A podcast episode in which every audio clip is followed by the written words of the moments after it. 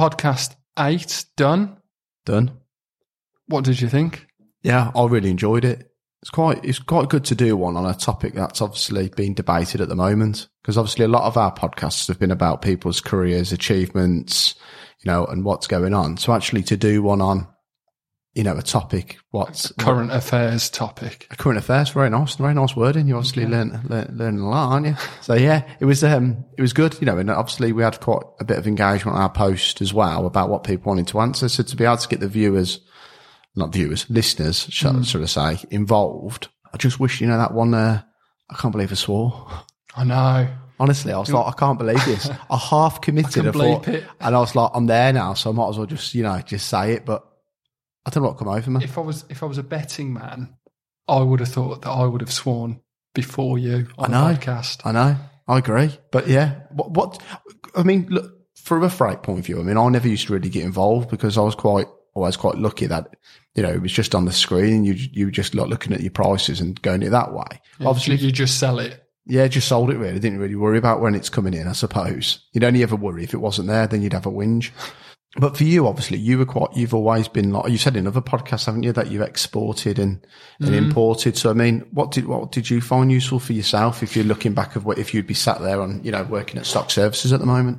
Well, I think uh, from speaking to Simon and when you listen to the pod, he makes a lot of really good points and a lot of, a lot of tips really for companies who I think some of the larger companies are probably better geared up, but some of the smaller companies that are trading and doing less international freight or buying less from the continental Europe and bringing it in, they might be they might be finding it a little bit more challenging at the moment. There's definitely some issues, but I think for companies that are used to buying commodities in from wherever, but you know, if you're looking at people buying things in from China or India or Korea or places like that, you kind of understand the Incoterms, which are buying different ways, CFR, CIF, DDP, DUP, all these different terms. And that's kind of now hit the domestic and the European freight market. So I think people have just got to change their viewpoints on transit times and unfortunately some cost implication that's going to come in. So yeah, I thought he made a lot of points that would be very useful to companies. And I think it's just, it's almost like reskilling people a little bit now to kind of get them to understand what is going to be expected. And as I said, these delays, like it's not, it's not going to get it will get quicker because the backlogs I think will die down over time. But the process now is going to take longer. So you can't just expect to pick up the phone late, order something like I used to do. You know, I could pick up the phone late even in Holland, get something straight, you know, shipped over. It might still take two days or something. We could get it in a day still. So those those days I think are a, a number now, which is well, it's going to be problematic for people. On average, even as even to mid December, we've probably had about twenty five trailers a day arriving. Since January, mm. we're now. I think this week we've had an average of ten trailers a day arriving, and that just about sums it up really. And it's not because the work's not there to be done. Yeah. Uh, there's a lot of work that still needs to be doing. It's all about the admin functions that run alongside it now and the, the preparation and having to get everything ready. Are you surprised or did you know it was just going to be like this? When they kept changing the leave date, you can't be in a position where you're overstaffing, so you can't employ people even though you know you're going to need them. What were the phones like? Was it just like bedlam in here with the amount of calls coming through? Ideally to 10 digits. A lot of people are providing to this day eight which is good enough for a UK export, but it's got to be cleared on the other side where they'll require 10 digits. So, you know, like that with steel tubes, or like what Salem are doing with heat exchangers and so on, where some of the parts might be, I'd imagine a lot of them are, are either European or maybe Far East. Is that an issue then if you've got a mixture of, say, European material and Far Eastern material? Do you really think you've had anywhere near the time to get ready for this, even though we kind of said we knew it was going to happen.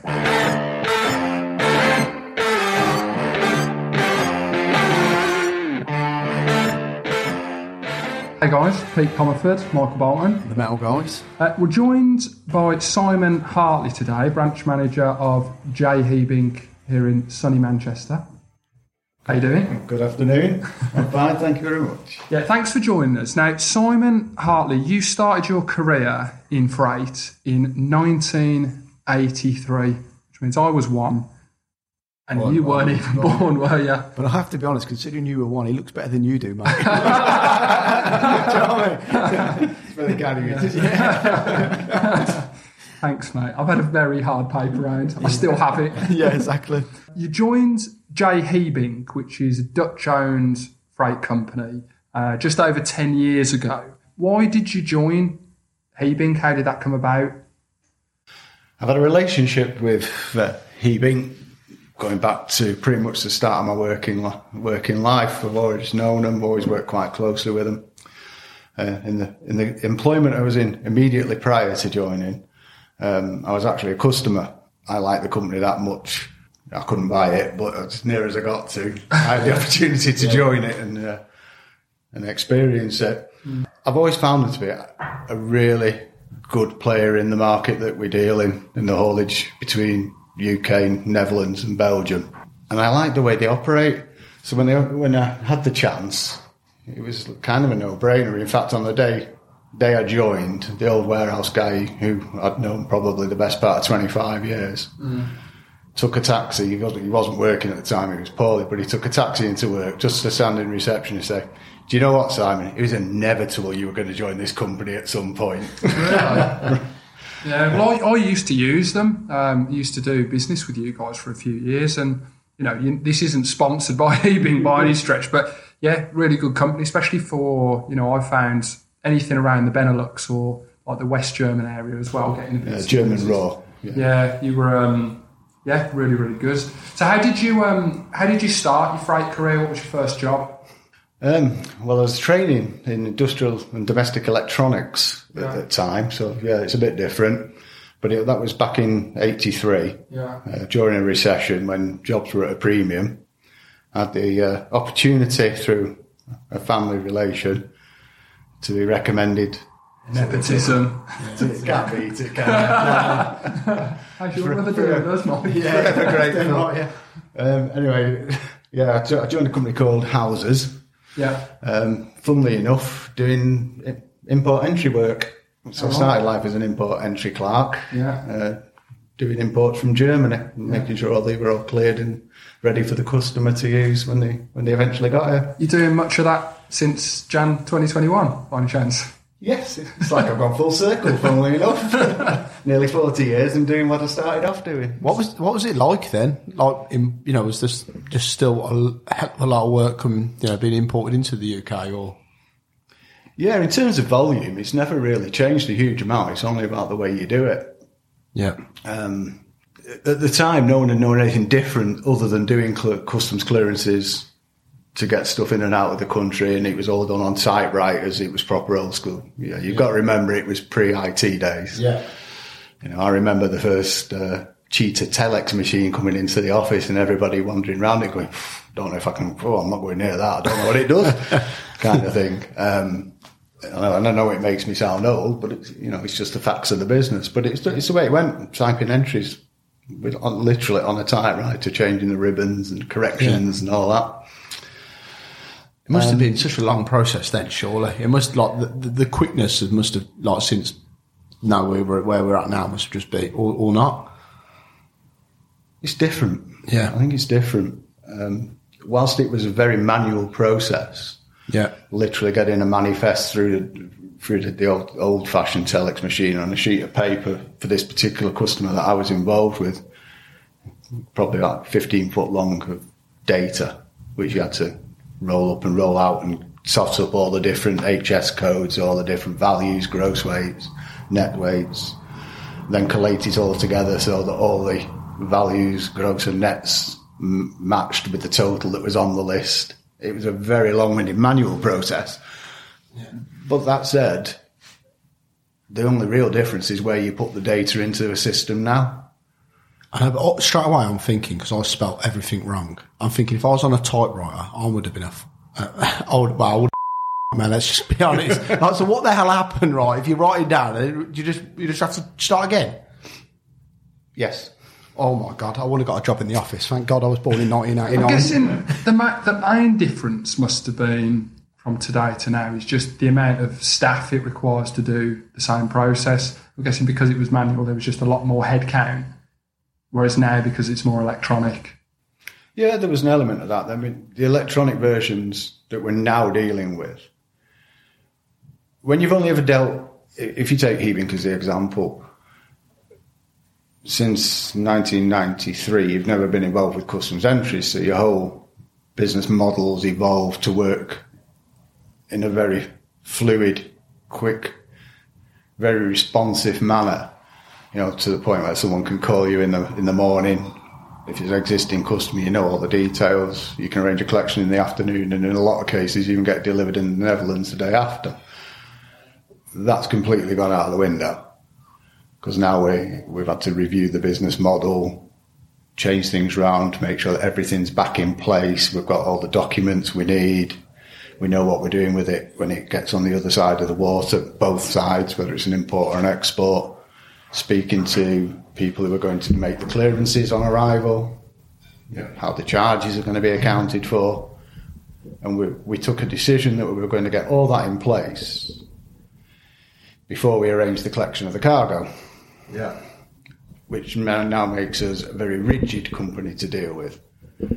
But the benefit of that is that by the time we're collecting the cargo, we're pretty sure that it's going to be delivering within a reasonable time frame because we've t- invested that time up front and made all the contacts and all the preparation correctly. What kind of volumes, if we go pre Brexit now, I'm guessing they're still the same now, but what are you doing through Heebink? If, you, if we're looking at just imports, what's coming through weekly or daily? Well, we we carry all kinds of different cargoes. So whether it's small parcels through part loads, groupage through to full loads, but on, on average, even as even to mid December, we probably had about twenty five trailers a day arriving, um, and about twenty a day going back out. Since January, we're now, I think this week we've had an average of 10 trailers a day arriving. And that just about sums it up, really. And it's not because the work's not there to be done. Know, there's a lot of work that still needs to be doing. It's all about the admin functions that run alongside it now and the, the preparation and having to get everything ready. So we've we've got a lot of work waiting to come through, but we're insistent that we get it all sorted so that it moves in a in an organised manner and gets delivered. But you know this like system that's where it's like because you're like fifty percent down there straight away, or more than that, aren't you? Like it's obviously this we've known this is coming for like ages. You know, like how how's it? Why is it in such a state? What you know? Like, are you, surprised, or did you know it was just going to be like this? From the day the referendum result came in, we started talking about what was going to be required. We were very aware of it. We did a lot of planning for it, a lot of investment in uh, software solutions, etc. But it just went on without getting a definitive way of which it was going to be processed. Will we get a deal? Will we not get a deal? And it rolled and rolled and rolled. And there becomes a point where you can only plan up to a certain amount because after that, certainly on our side of what we do for a living, there's a cost element attached to everything. There's, there's a cost to people. So when they kept changing the leave date, you can't be in a position where you're overstaffing, so you can't employ people, even though you know you're going to need them, because you wouldn't have had anything for them to do up until that point. Of course. Um, running alongside that, there's a lot of ancillary costs involved to make these things happen, like the um, badge fees to get into the customs chief computer, signing up for guarantees, certificates, which need bank guarantees, which also come at a cost depending on the value you need. So we kind of found ourselves getting hamstrung up to a certain point because there was no clear indication of on what terms we were going to leave and part company with the EU. So we planned up to a certain point, and then we had to wait. And of course, it was just a Christmas present that was delivered on twenty fourth of December, wasn't it? Yeah. As the the terms in which we were actually leaving, which Yeah. realistically means you've got Christmas and New Year's Eve included to get whatever it is resolved, resolved, sorted, which was a bit of a big ask, I feel. What was it like that first couple of weeks back in the new year? It, it was chaos. It was absolute chaos. People What were the phones like? Was it just like bedlam in here with the amount of calls coming through? calls, emails, people asking for not even so much rates, it was more advice. Yeah. And we found ourselves being almost consultants overnight. Unfortunately, we had been in a position where we'd done a lot of the research early doors. We had done a lot of the preparation. We knew a lot of the principles of the processes and the theory behind the processes. So being able to at least explain to customers what we thought should have been happening, and then slowly but surely be in a position to put that pra- that theory into practice was it was actually good and quite rewarding. I think Yeah. looking back on it five weeks Yeah. later, um, yeah, it was quite rewarding. But at the time, it was just chaos. It was absolute chaos. What were the main?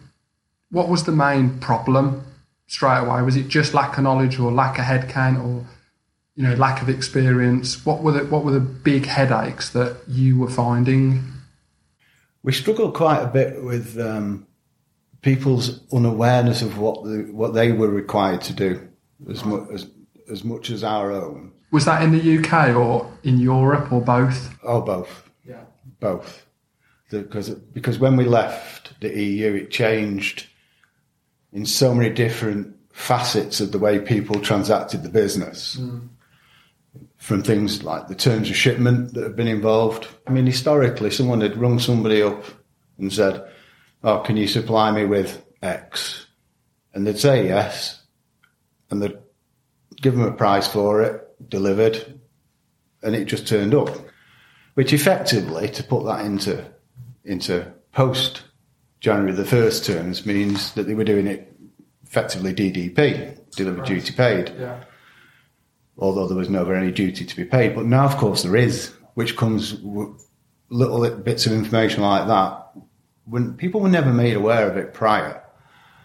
So we, get, we at the beginning we were getting a lot of people suggesting they wanted to use DDP terms. So if you look at that from a UK export perspective, somebody's got 20 grams worth of kit that they're trying to move over to the Netherlands.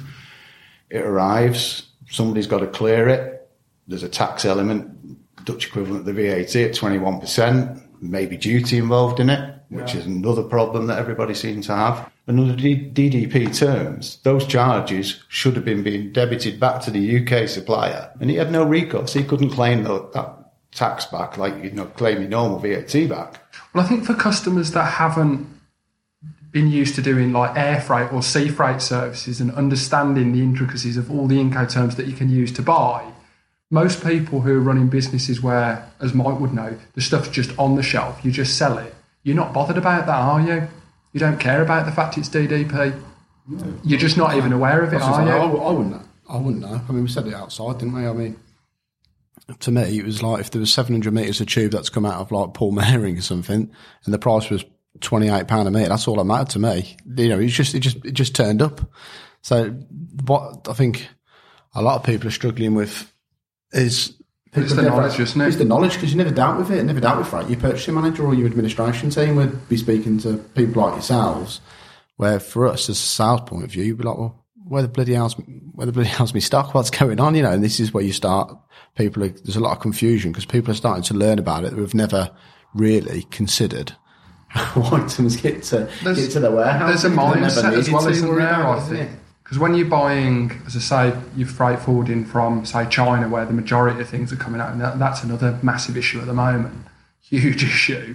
But you used to your mindset is right. If I'm buying from China, it's X amount of days on the water, or if I buy air freight, even then it's X amount of days on the aeroplane. Yet I know the plane should be able to turn up within 18 hours, but you've got to do documentation prior to it getting there. Then it has to fly. Then you have to clear it. Then you have to pay all your fees, etc. So you're used to the time. Whereas probably what you were doing, Mike, and what a lot of the customers you're dealing with, they weren't factoring in, oh, well, I need to add in five days or seven days to go through those processes. And it's just bottleneck the whole thing. That's just my you know assumption. Am, am I right? Is that, is that kind of what's going on? Right, absolutely right. Effectively, between 93, which was the polar opposite of January 21, selling something to Berlin or Brussels from Birmingham was exactly the same as selling it to somebody in Manchester. You put it on a truck, you delivered it.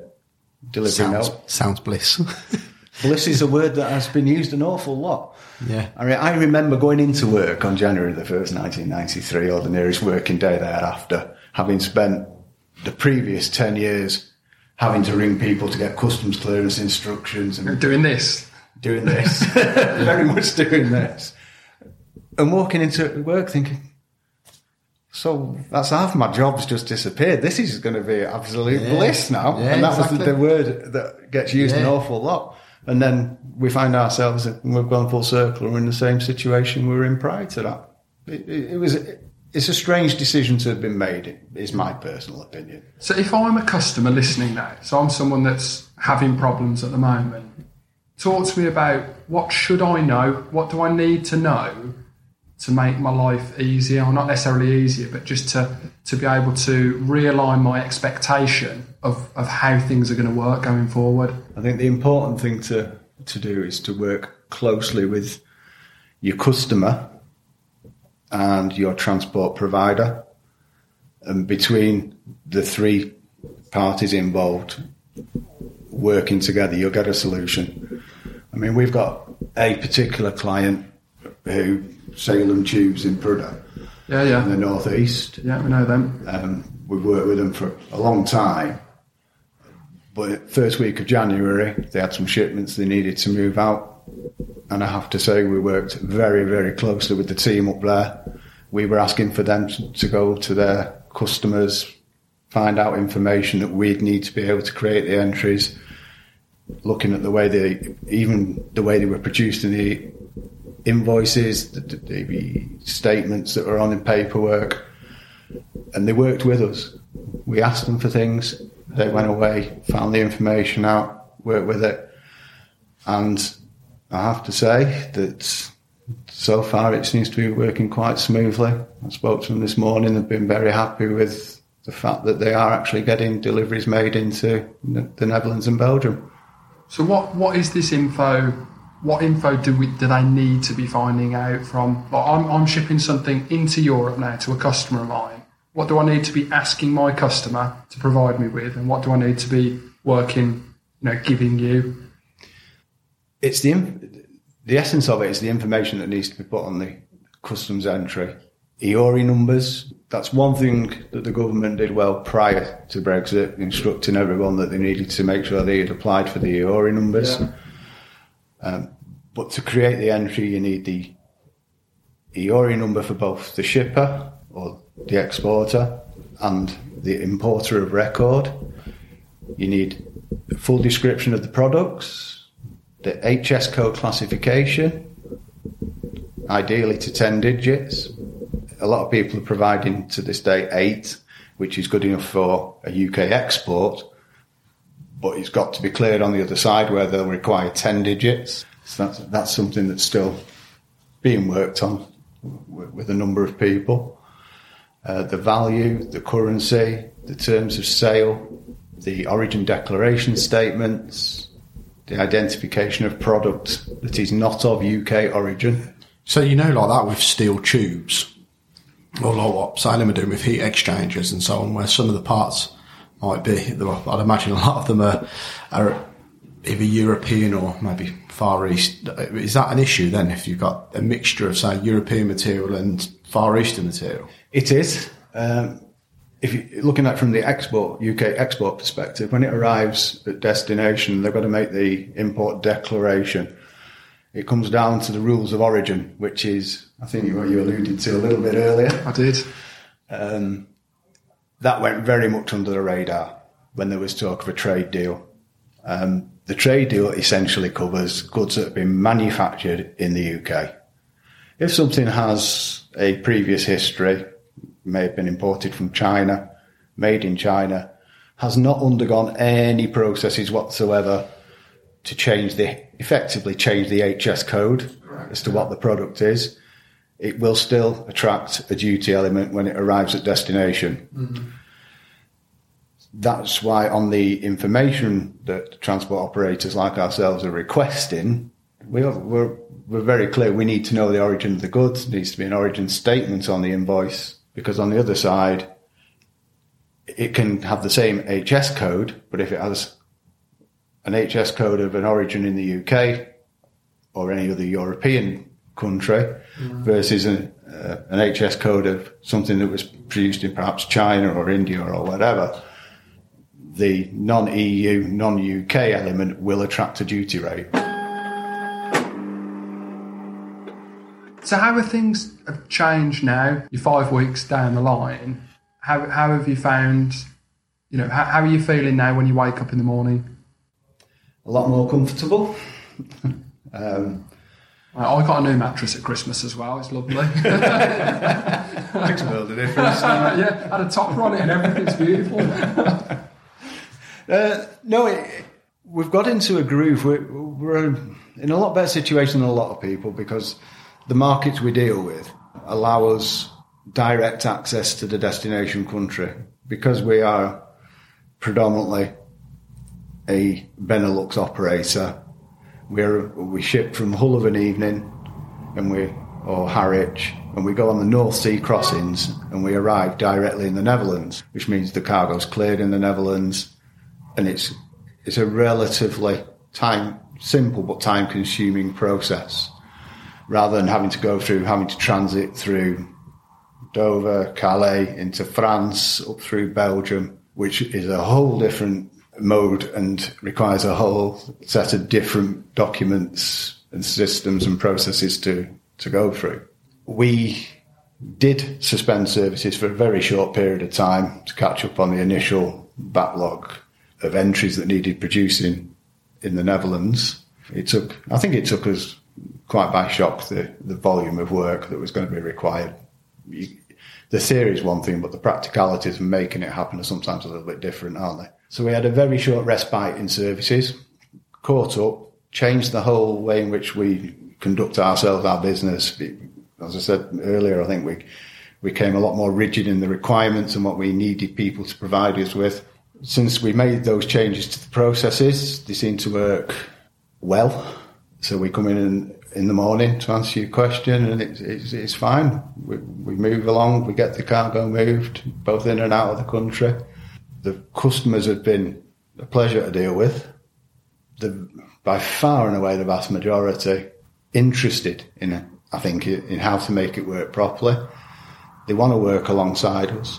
They're not offended by us asking questions over and over again or pointing out where something needs to be changed or updated or amended because I think they appreciate that the help and assistance that we're, we're offering Yeah. will give them benefits further down the line, perhaps with other people or other destinations.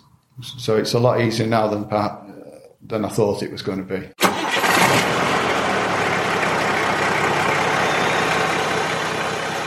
We've had a few of our kind of clients who want to ask a few questions, if that's all right with you. Hopefully, some of them you'll be answer, some of them maybe not. First one uh, is from a gentleman called Lee Turtle, who's the depot manager of Halls and Pickles in Wombourne.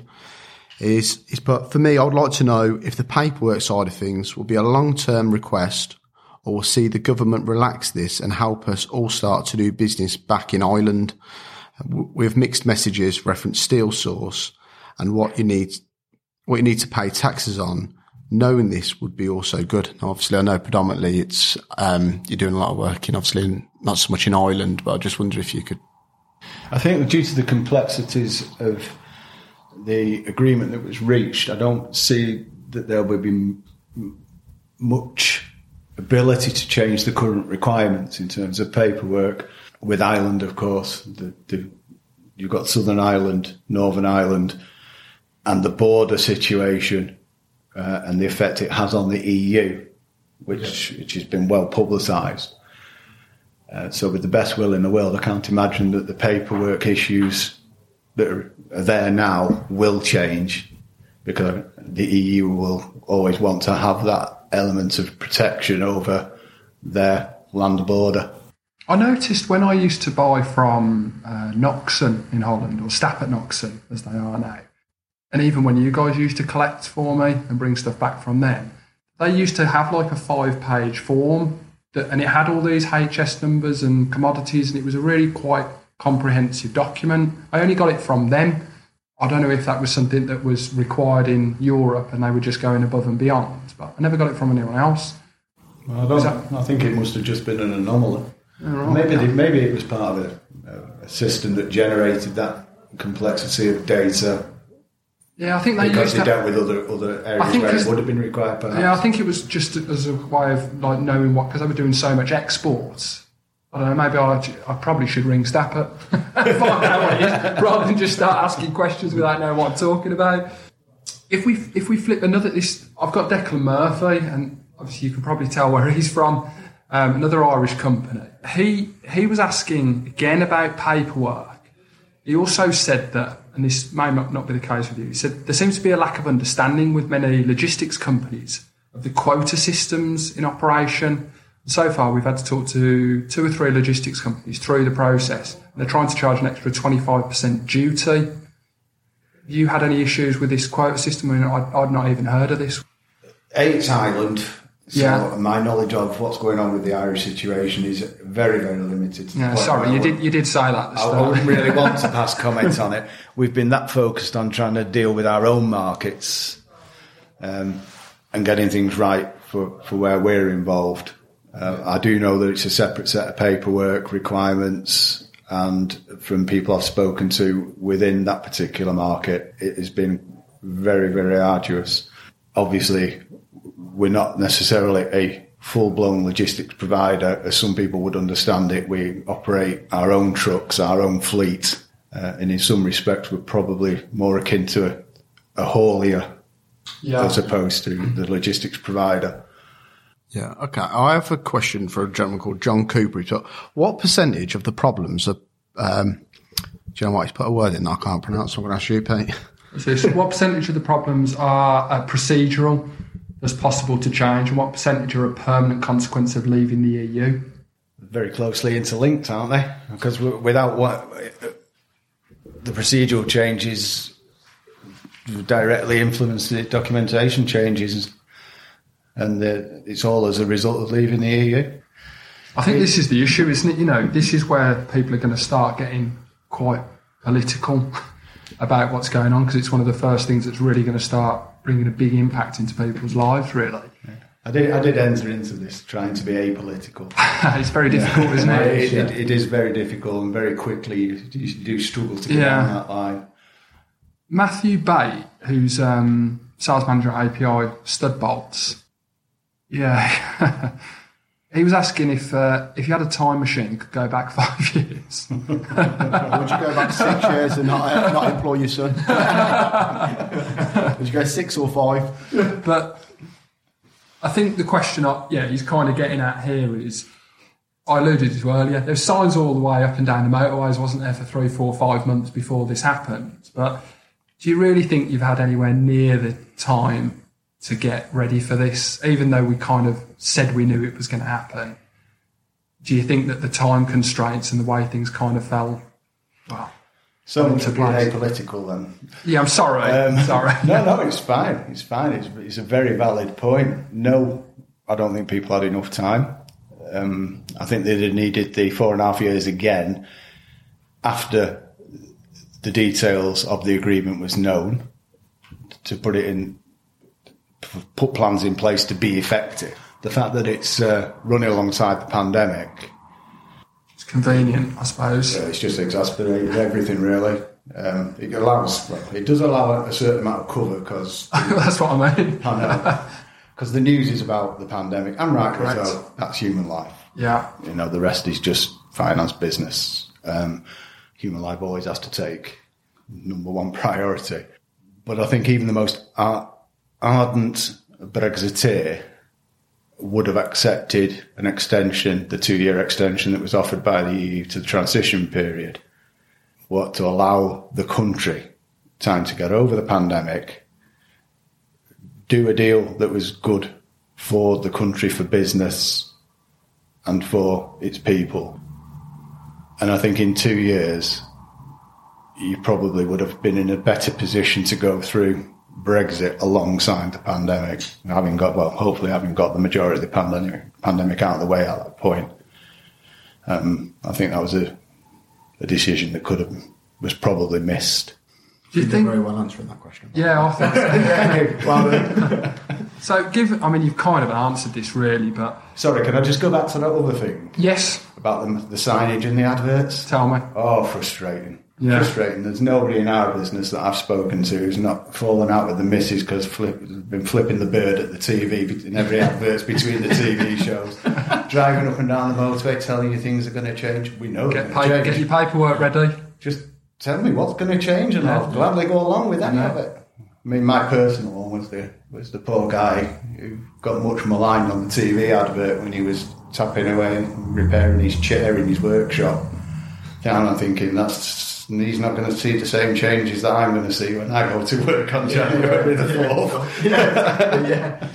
Given that the government made the decision to just go, let's just do it, because there is sometimes, play devil's advocate, sometimes the more time you've got, the more time it takes to get to a get to a point, doesn't it? You know, you can fill up time with doing nothing for you know a year and a half before you start kind of cracking on. So sometimes you just you make a decision, you just have to go for it, don't you? Given they've made that decision, what do you think they could have actually done better?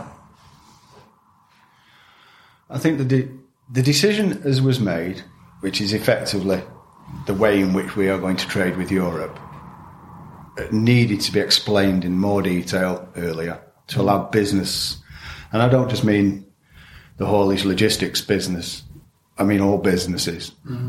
to assess the impact of what had finally been agreed through whether it's trade bodies, give them chance to go through how, how it affects each individual business sector, and allow them to disseminate that information, the ramifications, even down to the things we discussed earlier, you know, about HS coding, terms of shipment.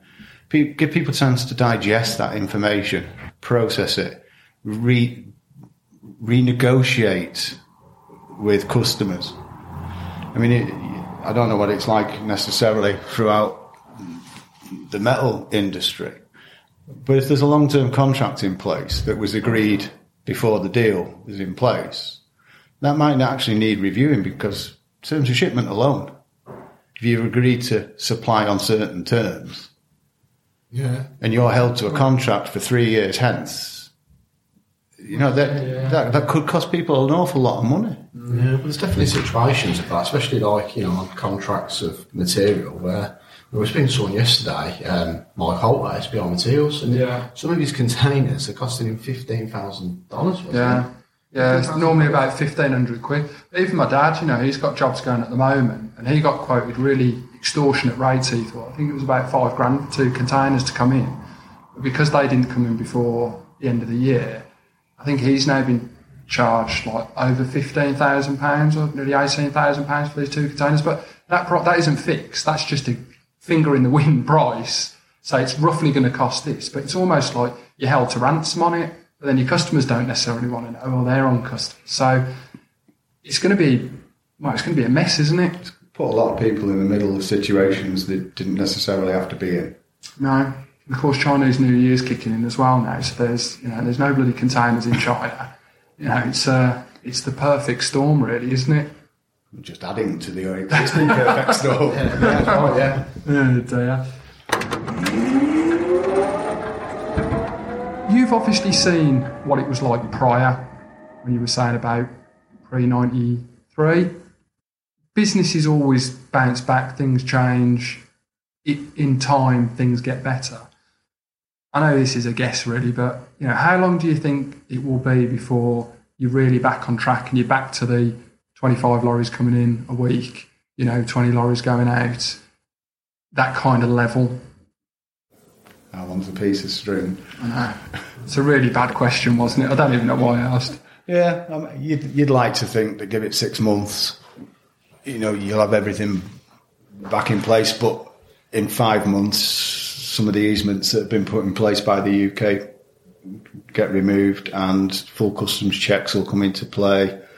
The second part of the of the whole thing uh, becomes effective. We're, I mean, we're already looking ahead to the additional things that are going to have to be done at, at the end of June um, because it was this phased approach in, into leaving the EU. So, whilst I say I'd like to think in six months, ask me again in six months. Yeah, we'll come back. You know, um, earlier on, um, when I was outside having this conversation, obviously you said that you're very strong in the metal. Pete said that obviously you don't, you know, never had any kind of damage experience, which for me, with a freight company when it was six metre lengths, there used to be, you know, sometimes the bend they used to put on the end of the tube, it was better than some of the machinery that the uh, customers had spent on it, honestly. I always should admire the art of it. You know, when it was like a Sched 160 pipe as well, you're like, how have you Yeah. done Have that? you pulled a one D rad on that? Fantastic there. But um, you know, what what is it about your kind of setup as an organisation that allows you know stockholder distribution companies to you know ensure that they haven't got that kind of issues that they have maybe with some of your competitors? Um, a lot of it goes down to the the history of the business. For, for many years, we've been involved within that business sector.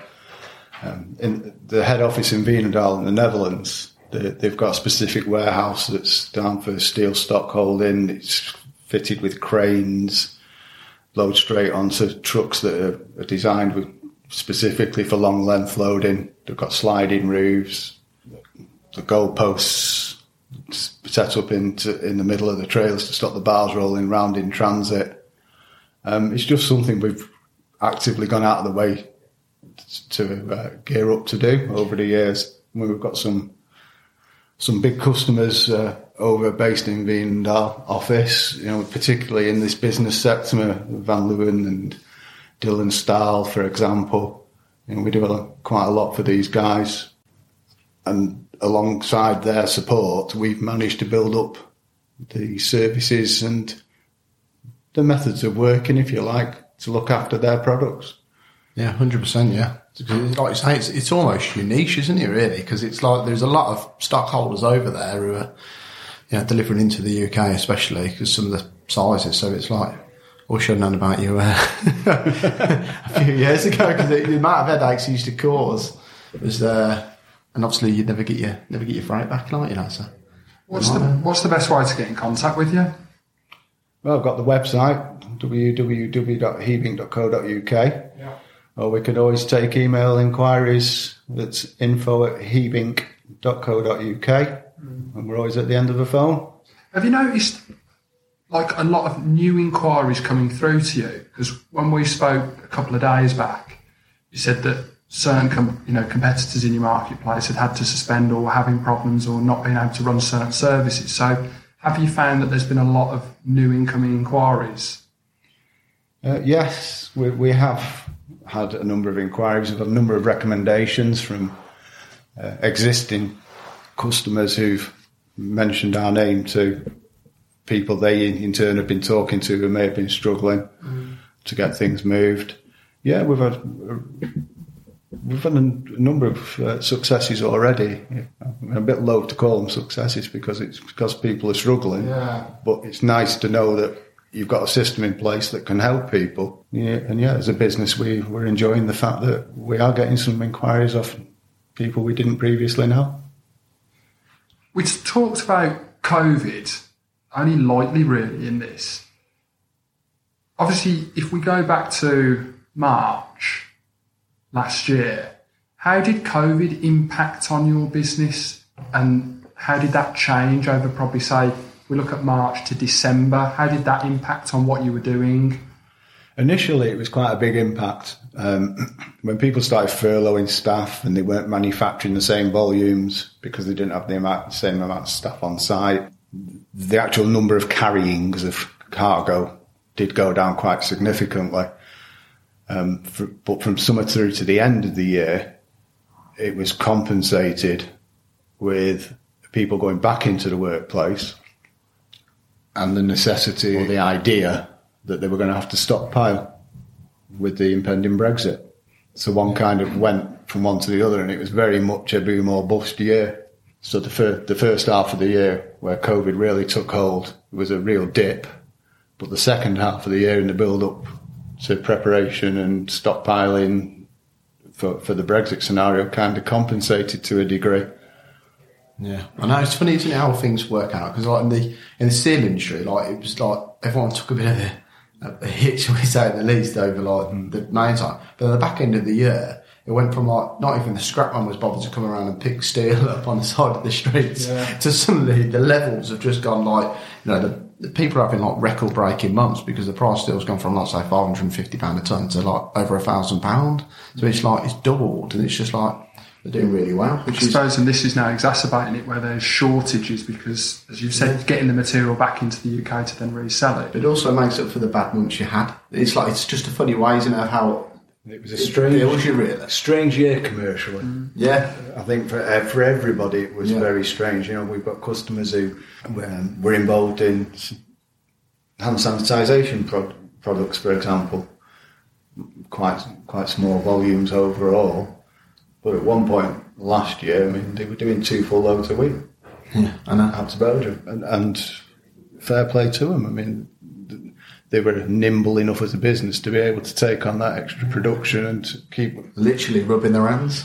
I'm sure there might have been an element of that as well. Well, there was a. That was so bad. Wasn't It was awful. Yeah. I looked down. I was like, You oh. looked at me as if you looked at me as if you'd smelt a fart. He did actually look down and shake I his know. head. Yeah, it's like, but that was quality. I'll definitely edit that. what I was um, going to say about COVID, obviously things dropped off very early on, you know, that March, April time, and then obviously things came back on. My interest with COVID was was there an impact in getting people into the country because of the COVID restrictions and the different lockdowns? And obviously, we're back in one at the moment. Did that impact on getting freight in? And then, really, the question here is: Has has COVID is that still causing an impact as well as what's going on? Is that something that we're almost ignoring a bit, or is that kind of irrelevant? That this is just a complete car crash? Going back to 2020, it didn't impact the ability to bring freight into the country because it was classed as essential travel. So the truck drivers, we run driver accompanied services. So the drivers are attached to the to the trailers when they're arriving. Essen- um, essential work, they were allowed to carry on pretty much as normal. Obviously, social distancing when they're at clients, social distancing on the ferries, uh, abiding by all all the, the government guidelines that were in place, masks, etc., etc. But they were still allowed to travel into the UK. Um, so far this year, there's now um, a new regime for pre-negative checks are being required before you can enter back into the Netherlands. So the drivers now have to get uh, checked. Oh, these um, what do you call them? The lateral flow checks. Yeah, the fast, Yeah, the fast result ones, yeah. ones. Um, there's a number of places around the UK where you can get those done within the time frame, allow you to get onto the ferry. Yeah, Um, but things are still moving. It- There's somewhere else you've got to go, and something else you have to do. But it's for it's for the greater good. You know, we we're still moving the cargo. The drivers are still doing it, and touch wood, long may it continue. They're quite happy to carry on doing it. Hundred percent. Everybody's got a social responsibility. No, hundred percent. Yeah, definitely. anything else you wanted to ask, Mark? Ah, brilliant. Thanks for uh, thanks for answering all the questions. Yeah, really. Sorry for asking two political questions. and Ireland. Yeah, twice. twice, yeah. Ireland twice, yeah. Yeah, Said I was at the start, goaded. I was didn't goaded, but I never, Yeah. I never went for it. No, I really appreciate it. Thanks for your time, Simon. no, it's been my pleasure. I hope it's of, comes of some use to somebody.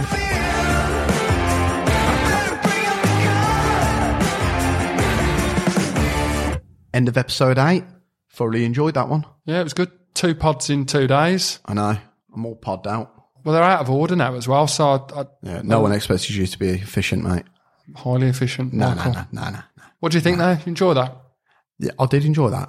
I say what I think we've done well there. It's like, you know, without, yeah, we might as well price ourselves. You're blowing up. your own trumpet, Yeah, why aren't? I can You know. I mean? If people are moaning about it, can't listen to it, can't hear them, can I?